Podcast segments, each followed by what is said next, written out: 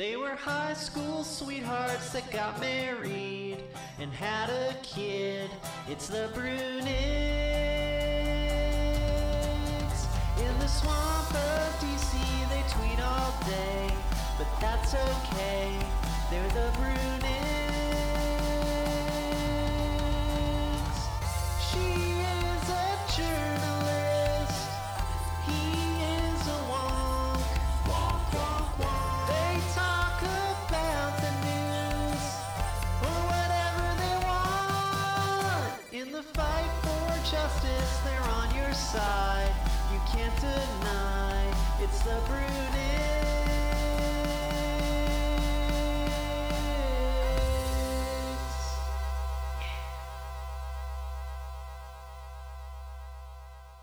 Welcome back, ladies and gentlemen. This is Liz Bruenig. This is my husband, Matt. Hi, everyone. This is our low-effort, low-quality podcast. And today we have a very special guest with us, friend of the cast, friend of the family, Mr. Tom Frank. Hey, guys. It's so good to be here. And we're doing a special cast today. There's going to be no hot topics. Today we're just going to fash right out.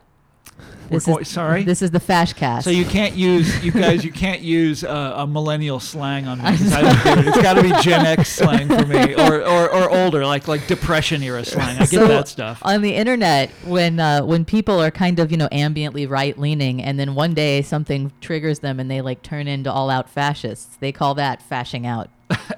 That's when you fash out. Okay. So this is the Fash Cast. It's all about fascism and right populism, so to speak. Tom has been working on and deeply researching right-wing populism / fascism. It's something I see that comes up a lot. I was called a fascist in a blog post this week. Disagree. I don't agree with that. Never affiliated nor participated in any fascist events. But people clearly are thinking a lot about this, and I think there's a lot of unclarity around it. Oh, you think? What do you think the average person thinks fascism is? Okay, I'm changing the subject on you right away. Okay. You got the first question out, and I immediately pretend I didn't hear it and go back to what we were talking about before you did the introduction, which is Spain. Spain's really important. I used to go on vacation to Spain. Yes. And at the time, I was,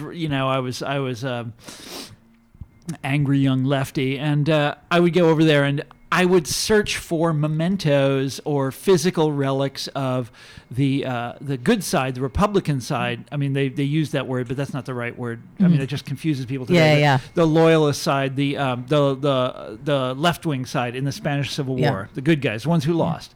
I would look for physical reminders of them, and they didn't exist.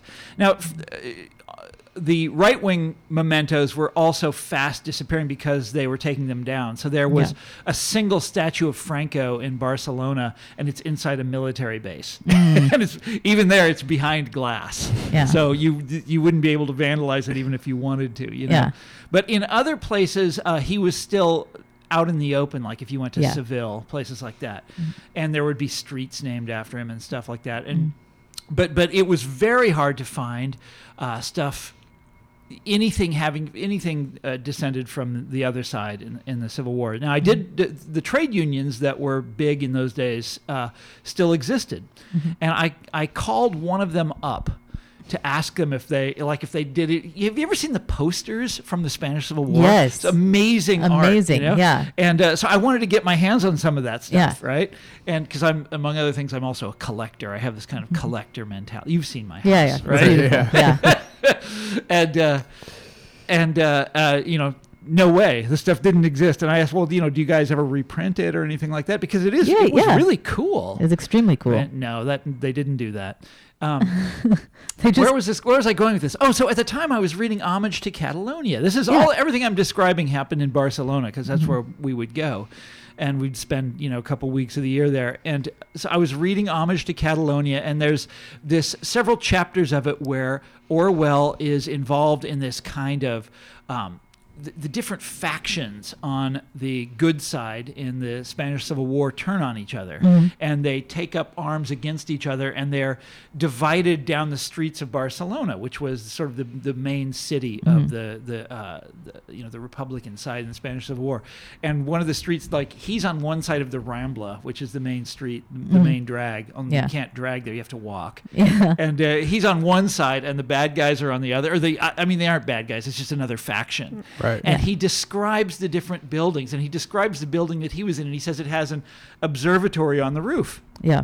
And so I take my book, I'm walking down the street with the book open, you know, and I'm like, there's the building with the observatory on the roof. It's exactly the same. And he says across the street from it is a cafe with, and the name is such and such. It had the same name. It's still there. Everything. It's Spain. Nothing ever changes. But they don't have reproductions of those Republican posters. That's amazing. No, that's kind of a disappointment. Yeah, but they're missing out there because you think of all the American leftists that would be purchasing that stuff. Yeah, well, and I mean it inspires. It was really cool art in its own right. Great Art Deco kind of, you know. So like the Smiths covered the Spanish Civil War. Have you ever wondered why Ayn Rand swiped the Art Deco aesthetic for the cover of her books? Why do you think so? I don't know. Yeah.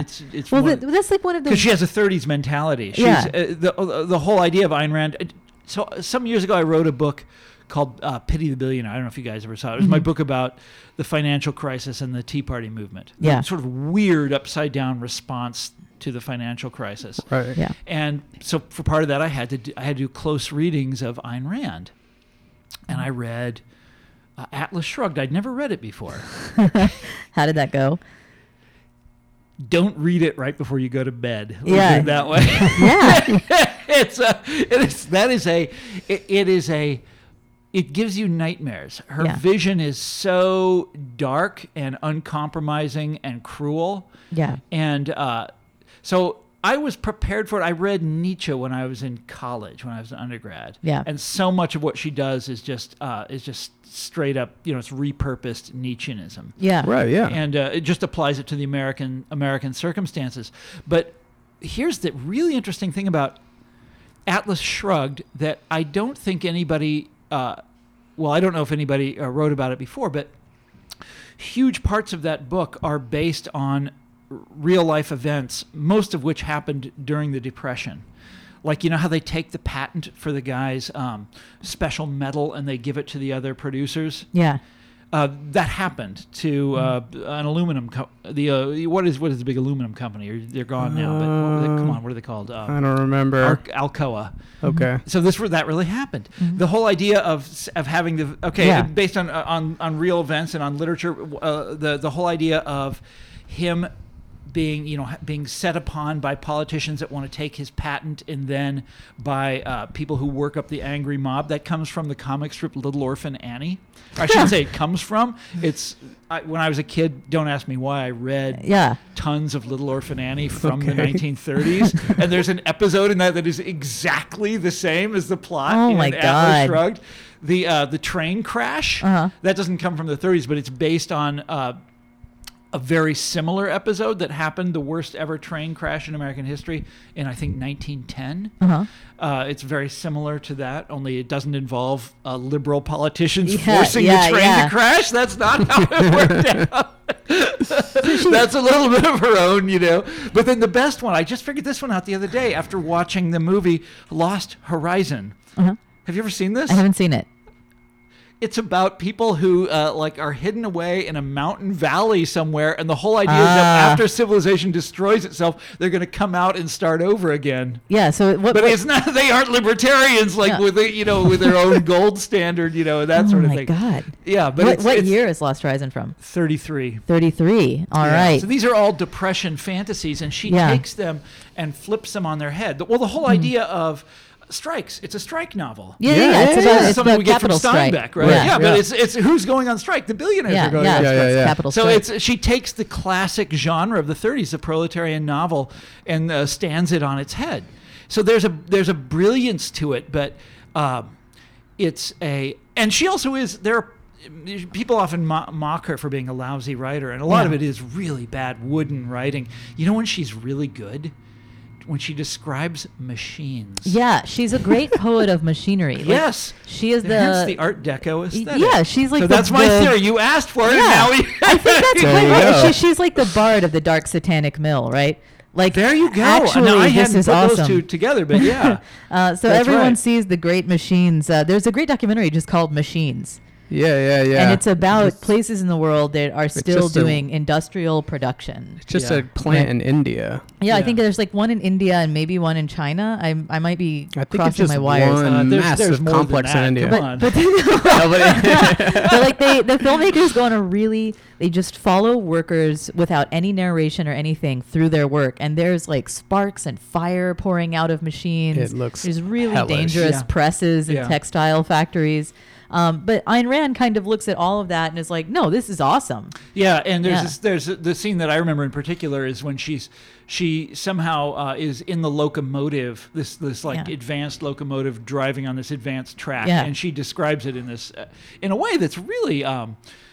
That is very 30s or futurist, you might say. Yeah. Remember that movement? Yeah. The retrofuturism is big in fascism these days. Yeah. Well, I didn't mean retro. I meant the real deal. The real futurism, right after World War One, these guys who are really into machines and things going fast and and you see a lot of that in Batman, in Gotham, the Art Deco aesthetic, and again the sort of darkness. Yeah. Of it, like we're sort of hurtling into a very uncertain and future that's yet unrevealed. I love Art Deco and remains dark. I have completely different reasons. I love the look of it. So but it looks good. And in Kansas City, it is that was Kansas City's heyday was the 30s when the federal government poured because Kansas City had a big important political machine, et cetera, and it was a growing city at the time, and they built amazing things. The PWA built. I went to an elementary school built by the WPA. Oh, wonderful! Yeah, and but all of it in the Art Deco style. And so we associate that.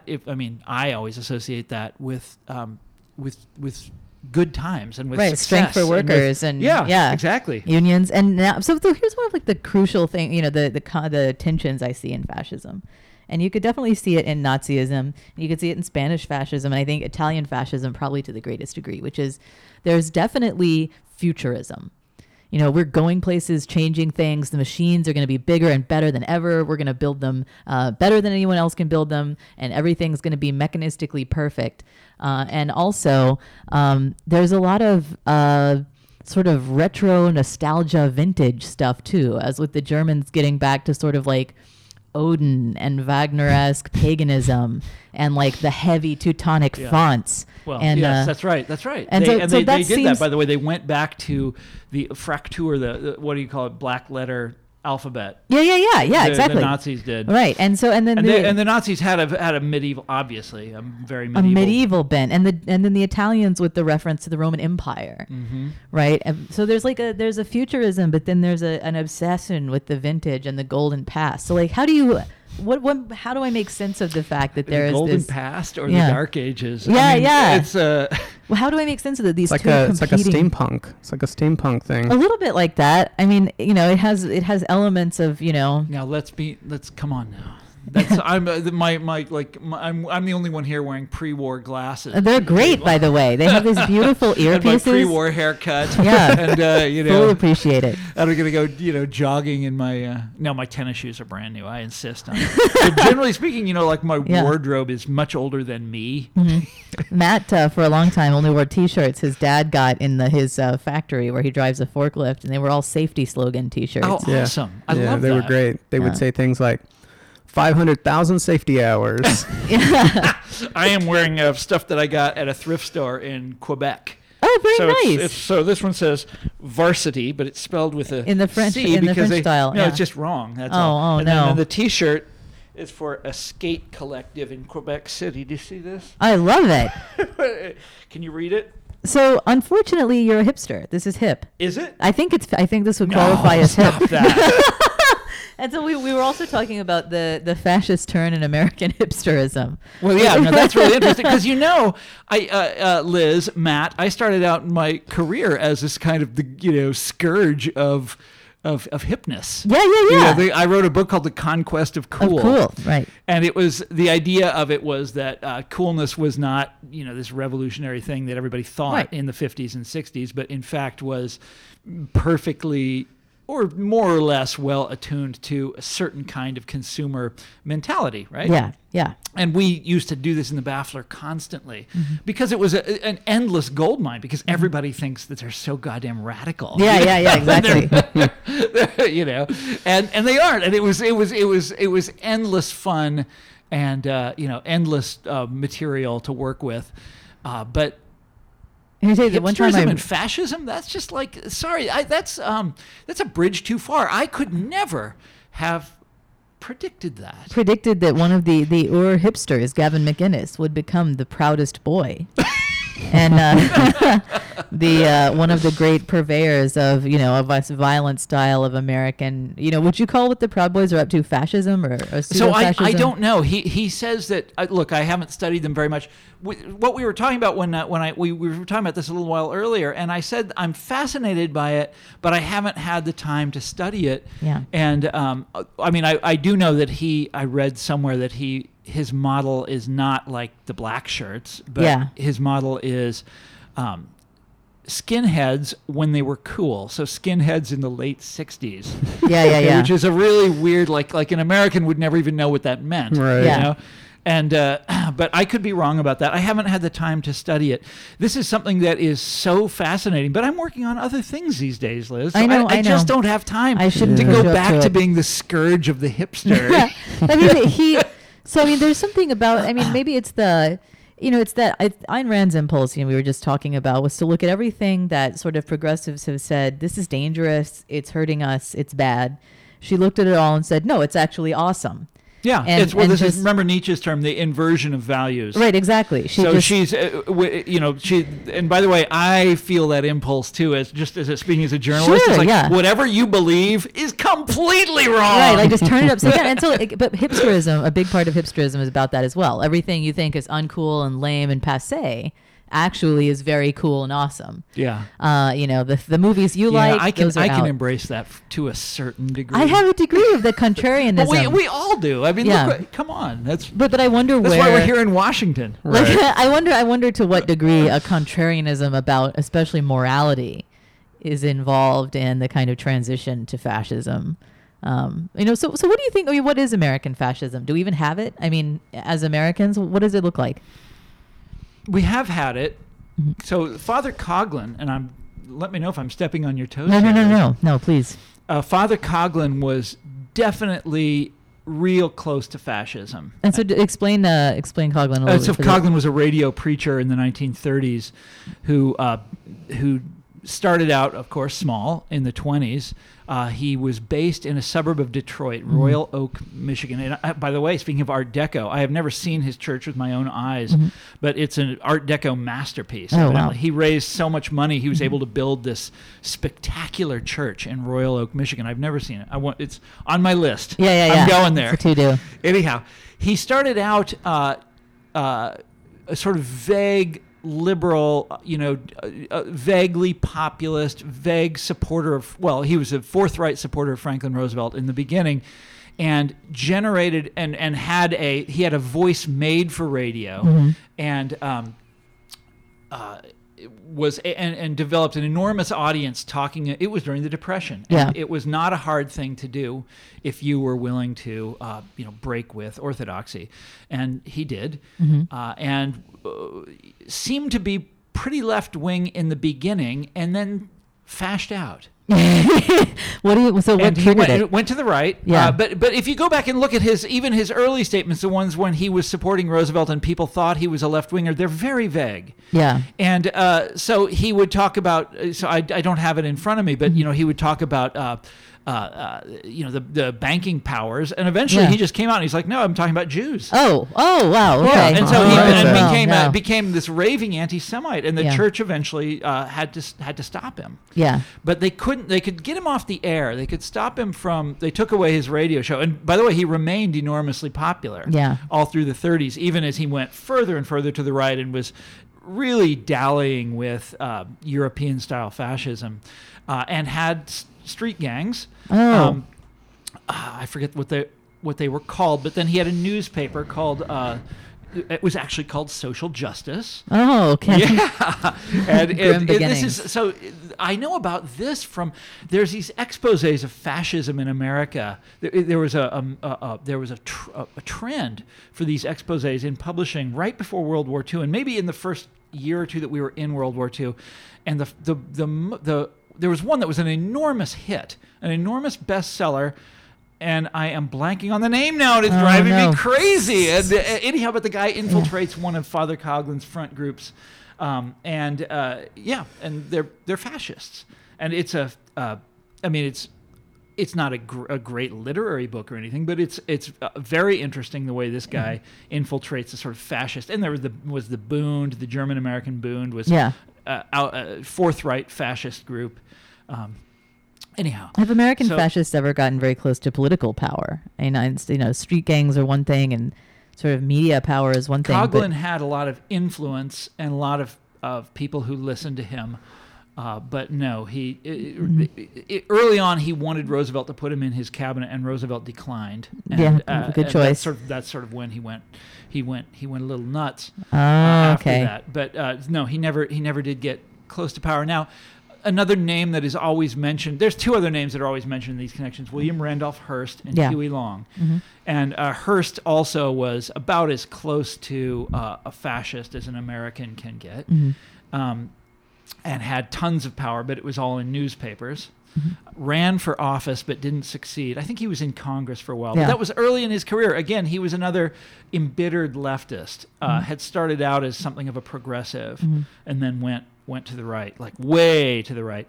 Huey Long is the most interesting one because he did a lot of things that you and I, as liberals or as left-wingers, we would look at them and say, wow, that's great. Right. He built schools all over Louisiana.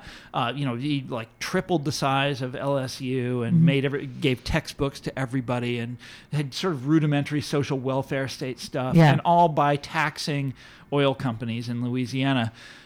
But at the same time, basically ran the state as a one-man show. I mean, there's this book I loaned you, and then you gave it back, and I've been reading it. Yeah.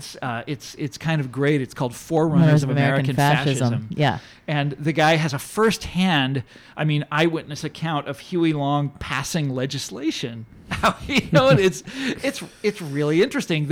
He would sit there in the committee room. At this time, he was a United States senator. He wasn't even the governor of Louisiana. He had no business in Baton Rouge. Yeah. Right? He was supposed to be in Washington, but he wasn't there. He's sitting in a committee room of the Louisiana State Capitol with all of the bills that he wants passed, and he's just saying, okay, this one does such and such. Pass it. And they're like, boom, gavel goes boom. The second one, he's like, this one does such and such. Pass it. Boom, gavel goes boom. And there would be like one or two guys in the room who'd say, yeah, I don't agree, Huey. And they'd say their piece, and then the gavel would go bang.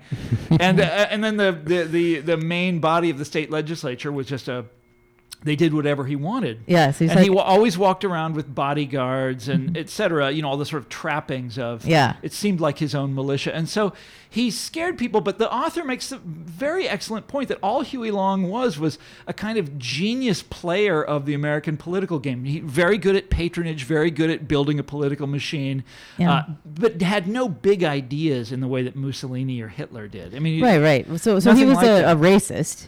Actually, he wasn't. He was for his time. By the standards of his time, he wasn't an anti-racist. Yeah. That's for sure. But he was not.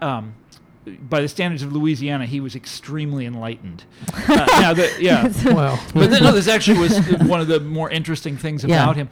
But as soon as he died, then of course he got assassinated. Yeah. And as soon as he died, his right-hand man was a guy called, you should look this guy up, Gerald L.K. Smith, who was a fascist, and guy was a racist, and this guy was like, took Huey's movement and steered it as far to the right as he could go, in a really scary way. So Huey Long had the kind of almost autocratic, hegemonic way of governing. All that, and then, it took, anyhow, so these guys are interesting, but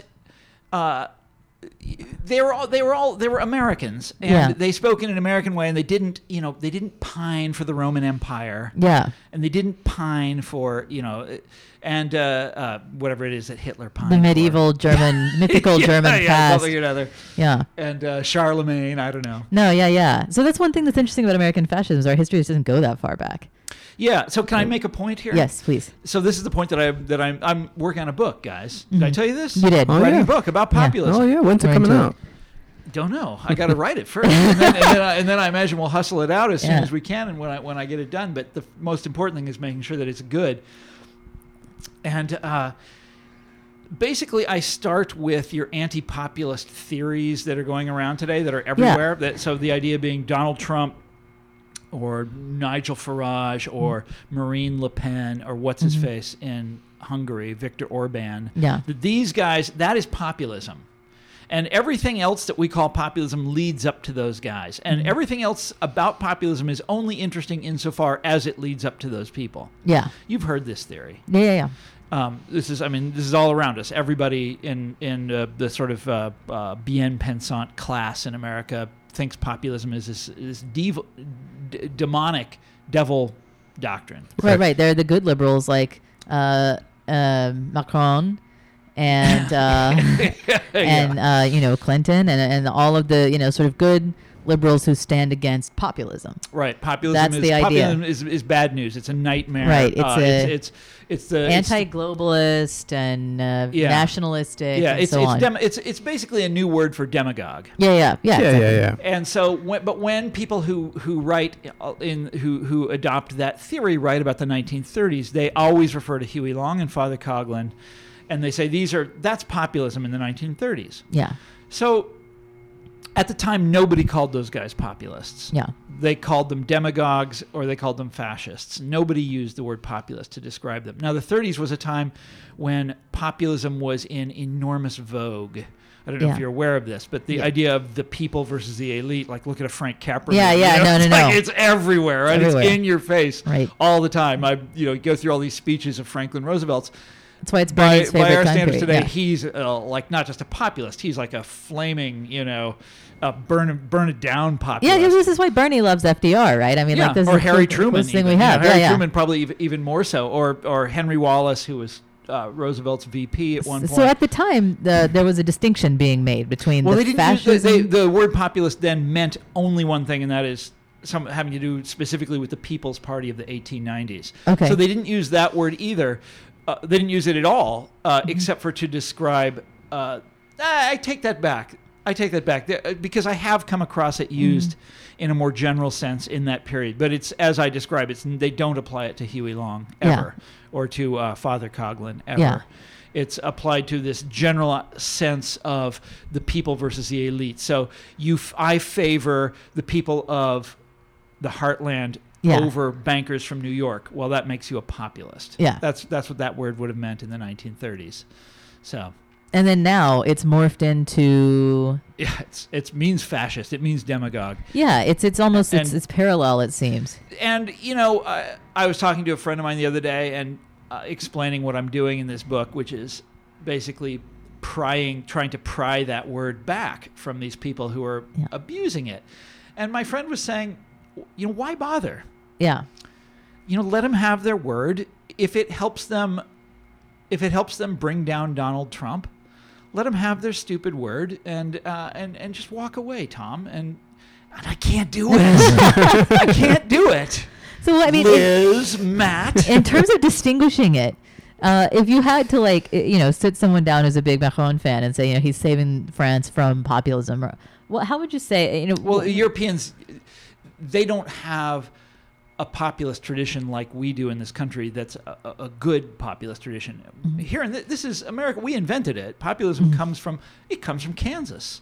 This is where the People's Party first got it started. And so I am sentimentally attached to it for those reasons, but also because I understand that it is the life force of the left in this country. Yeah. And once you sever the left from its populist roots, it shrivels and dies. So once you say to the left, you can't represent a populist politics, and any politics that uses populist language is de facto fascist. You're destroying the left. Yes. Yeah. You got it.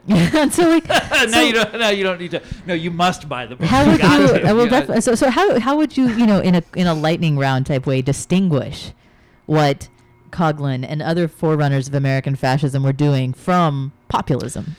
They were, it's tough with a guy like Huey Long, except for that he didn't believe in democracy. Obviously. Yeah, yeah. Populism is about two things. One is economic reform, and the other is more democracy. So populists wanted to do away with the Electoral College. They wanted a direct election of senators, which we got. Beautiful. They wanted initiative and referendum, which we got. Hell yeah. And, basically the idea is to bring the voice of the people into what was at the time an extremely corrupt political system dominated by money. Now, here's the really ironic thing, guys. It's dominated by money again. Oh man. Damn it. It's back. It's back. And so instead of populism being like this horrible devil thing, populism in some ways is more relevant than ever. I mean, they used to, one of the things I came across in my research is actual uppercase P populists in the 1890s moaning about the distribution of wealth, by which I mean who actually, what percentage of the population held what amount of wealth. Yeah. And they were referring to, it was hard to do the math back then because we didn't have the income tax, so you couldn't tell who owned what. But there was an economist who tried. And I went and got his, and it was published in some economics journal in the 1890s, and I went and got the article. Oh, yeah. And I think it was something like the upper 12% owns 60% of the country's wealth. Anyhow, what I'm getting at is we're so much worse today. They thought that was bad, and it was bad, right? Yeah. It was sure, an unbelievably corrupt time, and the robber barons, etc. We all know about that. Monopolies, the Rockefellers, the Vanderbilts, the Morgans, etc. Were worse. Yeah. Today we are worse. I wish there were a politician who talked about that a lot, and maybe who would even run for president potentially. Yeah, that would catch on. I think people would like that. I mean, you can see a situation where a corrupt, party apparatus might try to sabotage a campaign like that, because it would push a lot of politicians who've made quite a bit of hay on a corrupt system out of their positions. Yeah. So, I mean, that's something I can... By the way, that is... can I tell you some other stuff that I found in the course of my research? I found many interesting things. Yeah. Just digging through all of this stuff from the 1930s, the kind of populist culture of the 1930s. Mm-hmm. And it goes much deeper and farther than you might imagine in, a Frank Capra movie or in the Grapes of Wrath. That's just the surface. That's the most sort of successful iterations. But there's all sorts of stuff like this all over the place. But going back to the 1890s, one of the more interesting things I'm doing is I'm comparing people who hated populism then to people who hate populism now. And then there's various other sort of stages of anti-populism, as I put it, in history. And they're really similar. What do you find the similarity? Yeah, what are some things they say? Have you ever heard of William Allen White?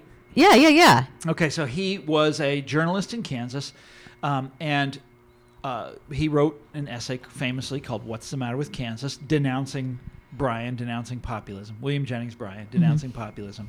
And it got picked up by the Republican Party, and they put it in newspapers all over America, and he became famous. And then later in life, he changed his mind. Yeah. And he decided, the populists, they kind of had a point. And he sort of became a socialist, although he was always a Republican, a loyal Republican. Yeah. You could do that back then. You could in the Republican Party and way to the left. That was possible. But before he was done with the populace, he wrote a fictional account. It's the only fictional account I know of about what it was like in the populist revolt, what this was like, and it's told from a position of extreme hostility. So these people are just they're savages, and it is fascinating, his contempt for them. But it's really well written, and his idea is that they're all in the grip of a mass hallucination. And it is fascinating the way he rolls this out and describes it. It's beautifully done. Anyhow, I don't think this hasn't been commented on, I think, ever, or not since the internet was invented, or not since they started putting things on. It's very old and completely forgotten, but absolutely fascinating. I mean, I've also been reading, well, denunciations of populism in old newspapers, which is like they routinely compared the populists to the to Robespierre, and Marat, constantly. Yeah. You know, if these guys win, we're all going to the guillotine. Yeah, they're dangerous and well, they're murderous. Yeah, yeah. And you know, calling them hayseeds, calling them lunatics. On and on and on. What's really interesting is that back then, you know, today you have this divide between intellectuals and the business class, where one is an elite of one party and the other is the elite of the other party. Back then, they were both on the same side. Yeah. And so it would be rare to find a university professor who sided with the populists. There were some here and there, but they were extremely rare, like at the University of Wisconsin or something like that. But all of these sort of orthodox economists got in on, you know, denouncing populism, and they and it's like you think, well, these are guys with PhDs, you know, they'd have a little restraint. No, and they're like do you find the accusations of being conspiratorial, of making things up? I mean, I find populism today is often credited with, you know, these are conspiracy theories about who they said that too. But that comes from Richard Hofstadter, the famous historian in the 1950s. Yeah, the paranoid style. Yeah, but before that, he wrote a book about populism, and where he made that accusation. And what a wiener dog! I've always been a big admirer of his because of his lucid, his what's the word I'm looking for? His beautiful prose style. Yeah. He's very readable. God, nobody can touch that guy. But his book about populism is, I don't want to say it's a disgrace because I admire him, but it was decisively refuted. Let's put it that way. Yeah. He was completely wrong about populism, but he erected a stereotype. Actually, he didn't invent the stereotype. It comes from the 1890s, from the anti-populists at the time. But he used that stereotype, and that's where our idea of populism comes from. It comes from him. Yeah. Even though it was refuted, that doesn't make any difference. Nobody pays attention to academic disputes. By the way, I'm giving away all of the ideas of my book. I know. We're Somebody can go out and do all the research now. I don't think anyone's going to. Besides, there'll be this record of the fact that you had it first. Yeah, there you go. We'll shame them on Twitter if they do it. I had to stop doing Twitter, by the way. How come? Oh my God! You can't write a book and be on Twitter. It takes all day. I would get up in the morning and I would go on Twitter, and next thing I'd know, the sun is setting and it's time to get dinner. You know, and you've been called a fascist 50 times. So I think that one of the complaints that liberals today make about populism is they say the arguments the populist arguments the left is making about business and control of politics, about a lack of democratic access and so on, they say those are all accessible to right-wingers. You're making right-wing points, they say. You know, you're How giving. Is that? I don't get that. They'll say you're giving them ammunition because you're saying, you know, big business controls politics, and that's what, you know, they try to say about aspects of politics they don't like, or they say it's coded anti-Semitism. Well, that's because it's the other way around, because they have been hitchhiking on populist themes ever since Nixon. Yeah. I wrote a book about this called "What's the Matter with Kansas?" Yeah, and this is, it's about the right swiping the language, right? Of the left. Just the language. They've been doing it for forever, right? Not forever. They've been doing it. We know when they started doing it. It's 1968. So, but it's no reason. So, by the way, great example of that.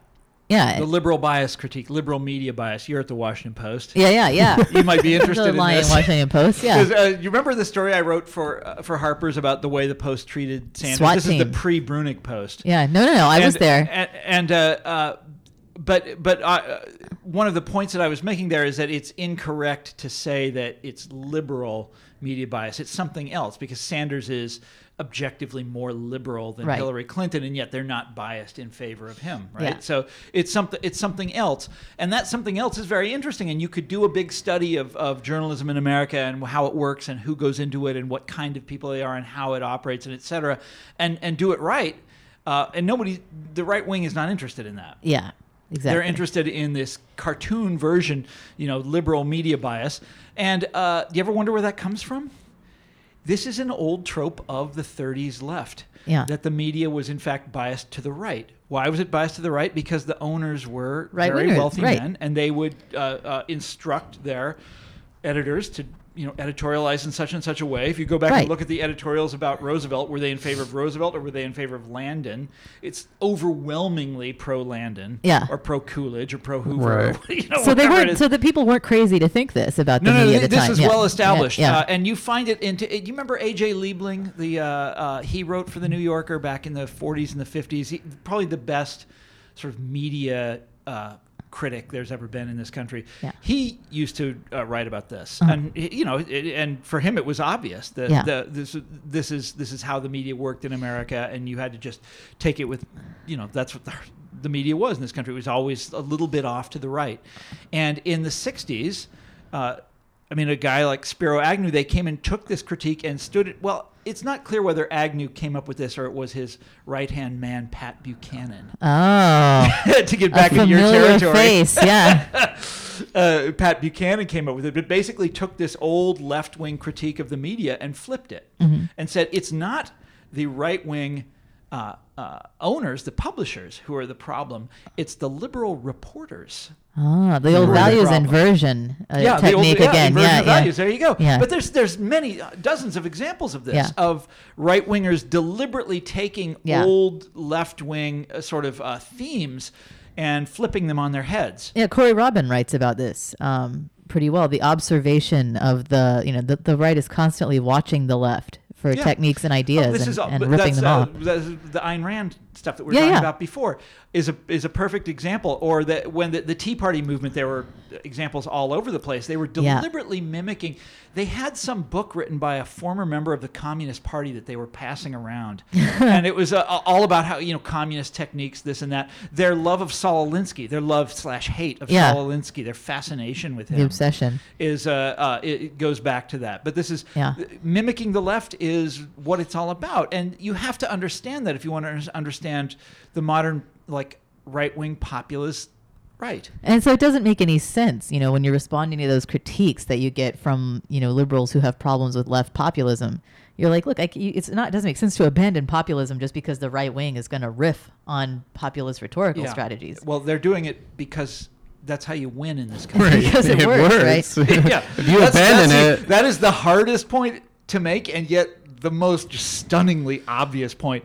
I forget who said this, what columnist I'm pulling this from, but they said that in all the elections in my lifetime, it's always the more superficially populist of the two candidates that wins, always, with maybe the exception of McCain versus Obama, but that was during a crash, while the crash was in progress. Every other one, Johnson versus Goldwater, blowout. So what do you think happened? Nixon versus Humphrey, Nixon versus McGovern, etc. And then Carter, of course, beats Ford. But every single one, George W. Bush beating Al Gore. Right. Every time, it's the guy that you'd rather have a beer with who seems more down home. Always. So just to throw some fuel on a fire and open old wounds, because that's what we do on the podcast. What do you think happened with Bernie? What do you mean? I mean, he seemed to get so close in the primaries. Yeah. Oh, look, there's the obvious. The obvious answer is that they cheated him, but I don't think that's sufficient. That they did cheat, but look, he was an unknown character outside. So he started from way behind. He started at 3%. So I think had Bernie played his cards differently leading up to the election, it would have been different had he spent a lot more time working on those the southern states, though that's where he really got killed. I think if you did it again now, now he's very well known. Right. Do you think we should do it again? I think he'd be competitive now. Do you think we should do it in 2020? Well, time's coming. It's, it's almost here. But 2020 is going to be a completely different situation. Would Bernie get the coveted Tom Frank endorsement? I don't endorse anyone. Anarchist. Come on, I'm not even a journalist anymore. I'm not a historian. I used to be a historian. I'm not even a historian. I'm not even a journalist. I don't think you ever stopped being a historian. Well, I'm not in the AHA. I'm not a professor. I used to be. Yeah. I'm not anymore. And I'm not anything. I'm not a member of any professional group, but I still don't endorse politicians. That's fair enough. Sorry. That's fair enough. That's true populism. And I don't give to politicians. No, that's just me trying to be above it all. I got to be above it all a little bit. Yeah, to observe it. Yeah. Yeah. No, I agree with that. I think that's fair. I got to be a little bit above it all. That's why Liz doesn't vote. Oh, you don't vote? That's going too far. Who was it at the Washington Post that didn't vote? It was, what was his name? Len Downey. Didn't he famously not vote to stay out of it so he could observe it objectively? Yeah. See, that's going too far for me. Yeah. I mean, I admire his attitude, but that's going too far. Yeah. I'm not saying that I would never. Realistically, it's just it's too much of a hassle. Well, there are conditions under which I would. Under which you would vote? Yeah, it's just... You seriously don't vote? I've never voted. Well, then living in the District of Columbia, that's the right place for you. Yeah, exactly, right? Because why would I vote here? The margin difference would it make? It's like, and so like before that, it was Texas. Yeah. Yeah, and so it's like, I mean, but, you know, we never had a Beto figure while I was living in Texas. And so, I mean, and then it was straight to D.C. So, you know, if there were, you know, I think Bernie's primary here was like one of the last ones. D.C. is the last primary, yeah. So it was all over. So I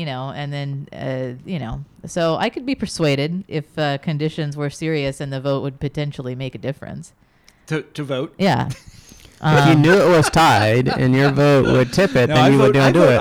It's like that's a religious act for me. I go out there every an election to actually. We do early voting in Maryland so that I can vote and then go watch people vote somewhere else. What did you make of the midterms this year? Well, at first I was pretty negative about it because on election night itself, it didn't look like that much of a wave for the D's. I was like, you know, this is really bogus. All this buildup, and it still doesn't look great. I mean, they went the wrong direction in the Senate. Yeah, but it's I mean, they did. I think about as well as you can ask for. They don't have a, it's not 2010 and it's not 1994 and it's not even the Watergate years. But you know, it's decent. It's all right. Yeah. Now let's see what they do. The problem is, look, I was in Kansas for the election. I went out there and Chris Kobach lost for governor. That's a good thing. And my dad's member of Congress flipped from red to blue. Wow. So Sharice Davids is his new U.S. representative. Now, and they got a Democratic governor in Kansas. These, you know, that's great. But if they are representative of the kind of people that are coming in, and I think they are, you know, both of these politicians talked endlessly about how well they work with Republicans. I mean, the Democratic Party in Kansas is basically, it's the lifeboat theory, you know? When the voters of the state get sick of the Republicans, they get into the lifeboat for a little while, and then after a while, you know, Sam Brown, or the next Brownback comes along, and they're all ready to sign up again. And you know, that's no way to run a political party. That's not, you know, they're in, but they're, I don't know how permanent this is. I don't know if it's a real challenge to Trumpism. It seems to me that the Democrats still have no... I mean, this is not much of a critique. Everyone's saying this now. They don't have a vision. They don't have any sense of how they want to... You know they don't like Trump. You know, we all know that. Yeah, he's dreadful. But when it comes to... a vision for, you know, and this is a time when we need visions. You look at the financial crisis, the austerity. Europe is still screwed up, and they still can't figure out how to reverse the course that we started on back in the 1980s. Yeah, you know, the sort of Reagan revolution, but they still haven't figured out that if they even want to oppose that. You know, they don't. Not really. They're kind of paralyzed in the face of it. Yeah. They don't really have a problem with a lot of it because you read Listen Liberal. The Democratic Party's great success story is the Bill Clinton presidency when they basically embraced Reaganism. Yeah, welfare reform. And so it's much worse than that. Yeah. But they embraced it as an ideology, the whole thing. Yeah. It's theirs now. Yeah. And you know, they haven't repudiated that. They haven't identified who they are and what, you know, and everything we were saying earlier about populism makes me that much more pessimistic. If they, you know, populism is their past. The party of the people, Thomas Jefferson, that is who, you know, that's ultimately where populism comes from is Thomas Paine and Thomas Jefferson. And, you know, that's who the uppercase P populists. That's who they look to. Yeah. And until the Democratic Party understands their grounding in that tradition and accepts that that's who they are, you know, I'm not hopeful about them. But here's the thing. They're nowhere near accepting that. They're nowhere near understanding themselves in that way. No, right. So do any of the new sort of elected Democrats give you any hope? Alexandria Ocasio-Cortez? Yeah, I like her. I think she's awesome. She's great, yeah. Also an aspirational friend of the show. maybe she'll come on. We'll make friends with her one day. I think she's really cool, and I think she's. You know, you talk about. I love that she was a bartender a year ago. Yeah, and you talk about populism being about more democracy, and she's super accessible. Yeah, you know, she does Instagram Live. Is that right? Yeah, she'll log on and just take questions from people answer them live. I mean, you think, is there any other politician who has the balls to go on a live session with no producer, no pre-recorded anything? Wait, how do you know that it's not like a campaign assistant that's doing that? I mean, she's on the She's campaign. In her apartment. Oh, it's really? Run as a live stream. Yeah. Like, it's the way the app works. You see her doing it. Yeah, you see her face as she's talking. And she's taking these questions off the internet. Yeah, it's amazing. And I mean, it's so gutsy. Yeah. And you know, she gives me a lot of hope. Rashida Tlaib gives me a lot of hope. I think Who? Rashida Tlaib from, I think, your neck of the woods. They're from Detroit.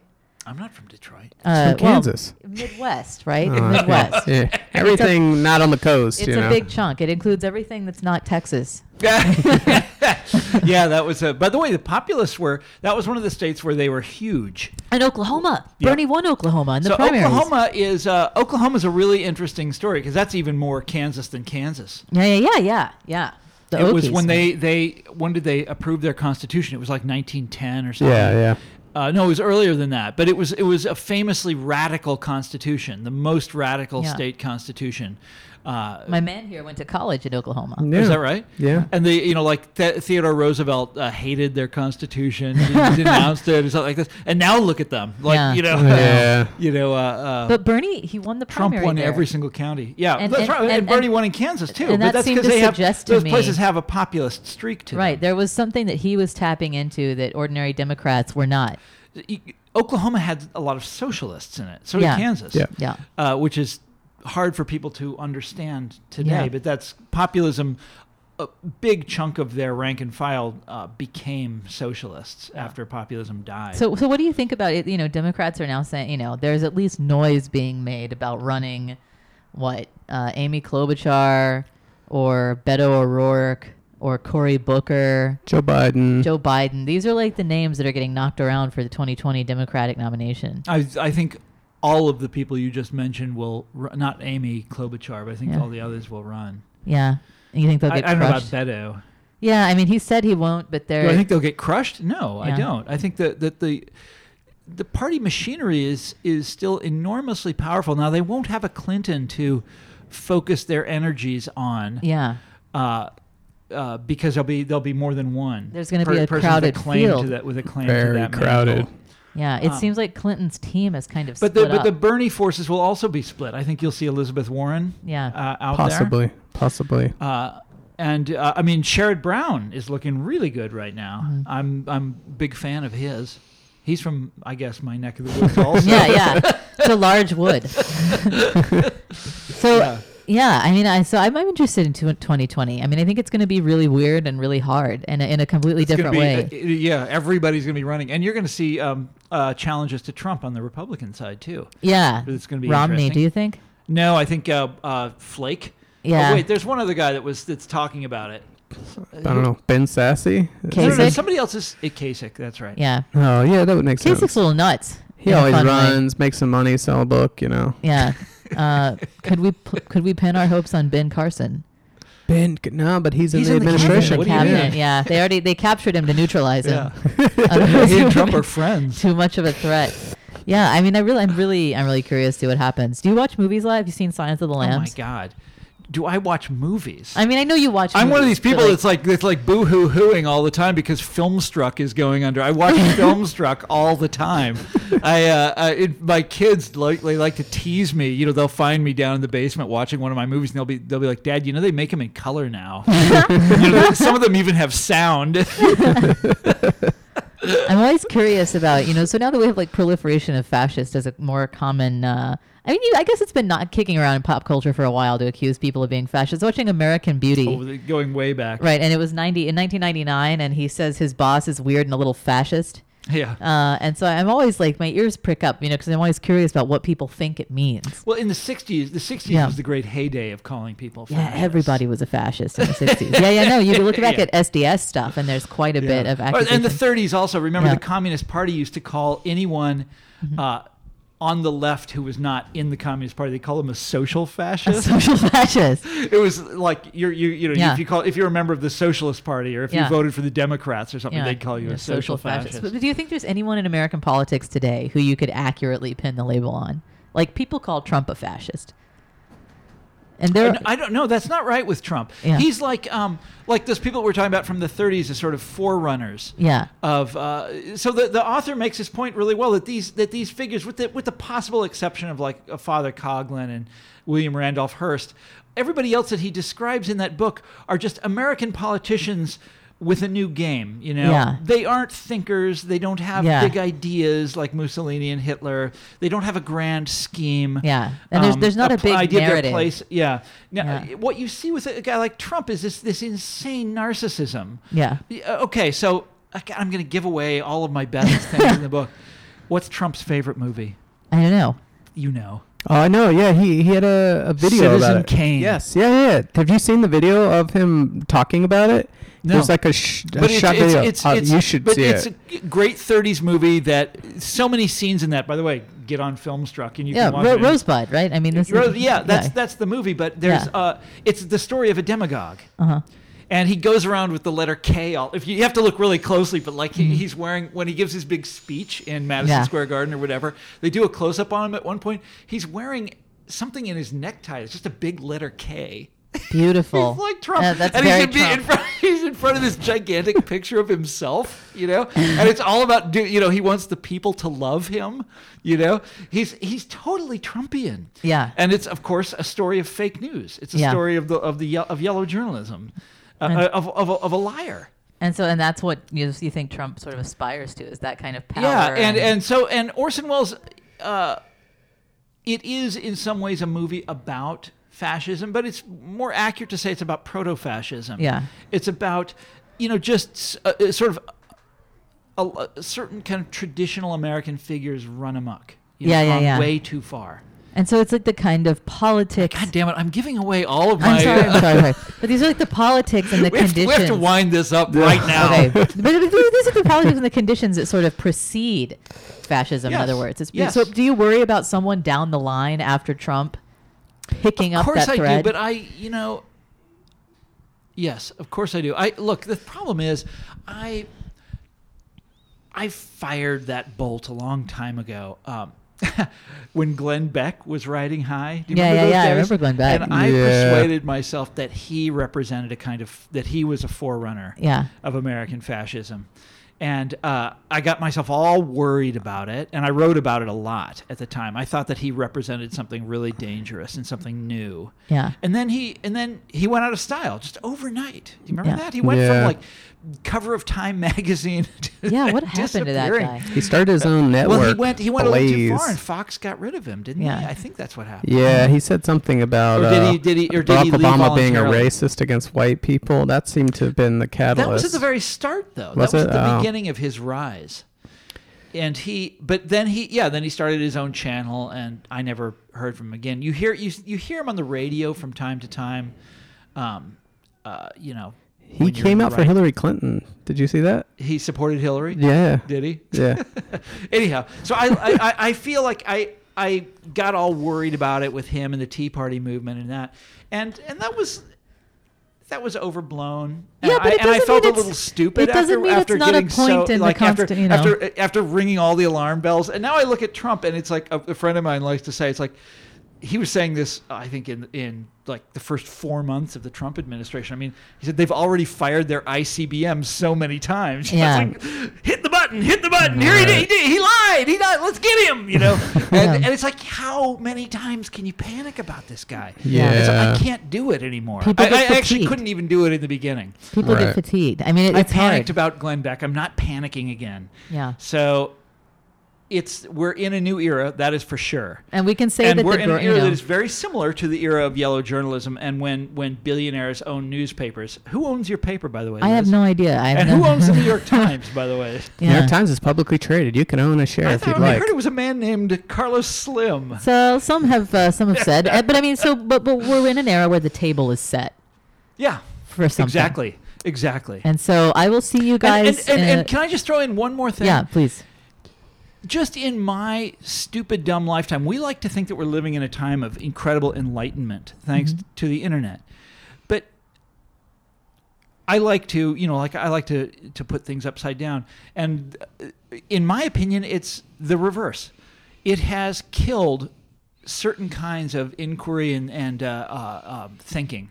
Yeah. And with a sort of herd mentality, and this has to do with also the extinction of local journalism, which is if you go out to really my neck of the woods, which is everywhere outside of New York and Washington and Texas, I guess. It's like you'll find that journalism is in this state of death. It's a huge tragedy. The death of local reporting has been such a disservice. And of columnists and of all those voices. I was just talking to somebody the other day about when I lived in Chicago, back when we were doing The Baffler magazine, they had a columnist, a guy called Mike Royko.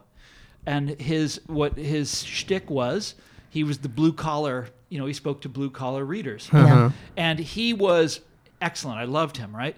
But he was one of many. That was a genre, right? It doesn't exist. Anymore. You just can't find it. I mean, I think Texas has done pretty well for itself, unusually, in maintaining. But what I'm saying is that there's been a die off of certain ways of thinking, certain ways of talking, certain kinds of argument and discourse, and. All of us journalists, all of us writers, all of us thinkers are, we're in a society where the only thing that matters is money. Yeah. So this combination of extreme inequality, the internet, the destruction of the press, et cetera, deprofessionalization of all these different things have led to a situation that is very different from the 30s and is much closer to the 1890s, in my opinion. Yeah. Now, on the good side, and on a bright note, fascism was a response to labor. Yeah. Fascism is historically speaking, if you look at the actual examples of where fascism comes from, it was always started as street gangs beating up unions. Yeah. And unions are really weak today. We don't really need, I don't think the masters of the universe don't really need street gangs to enforce their. So fascism's just not a wise investment for all of the rich people at this point. Exactly, they can get what there. That's a perfect way of putting it. They can get it so much easier. They can get it another way. It's all for sale out there. Yeah. Right. So it's all going to be okay. We will. It's not going to be okay. We'll hope the fascists. It's probably not going to be. They remain a bad bet for the time being. If not, we'll see you all in the FEMA camps. And thank you so much, Tom, for coming on. Thanks, Tom. Really appreciate it. It was a blast. Hey, it was fun. Yeah. Thank you so much.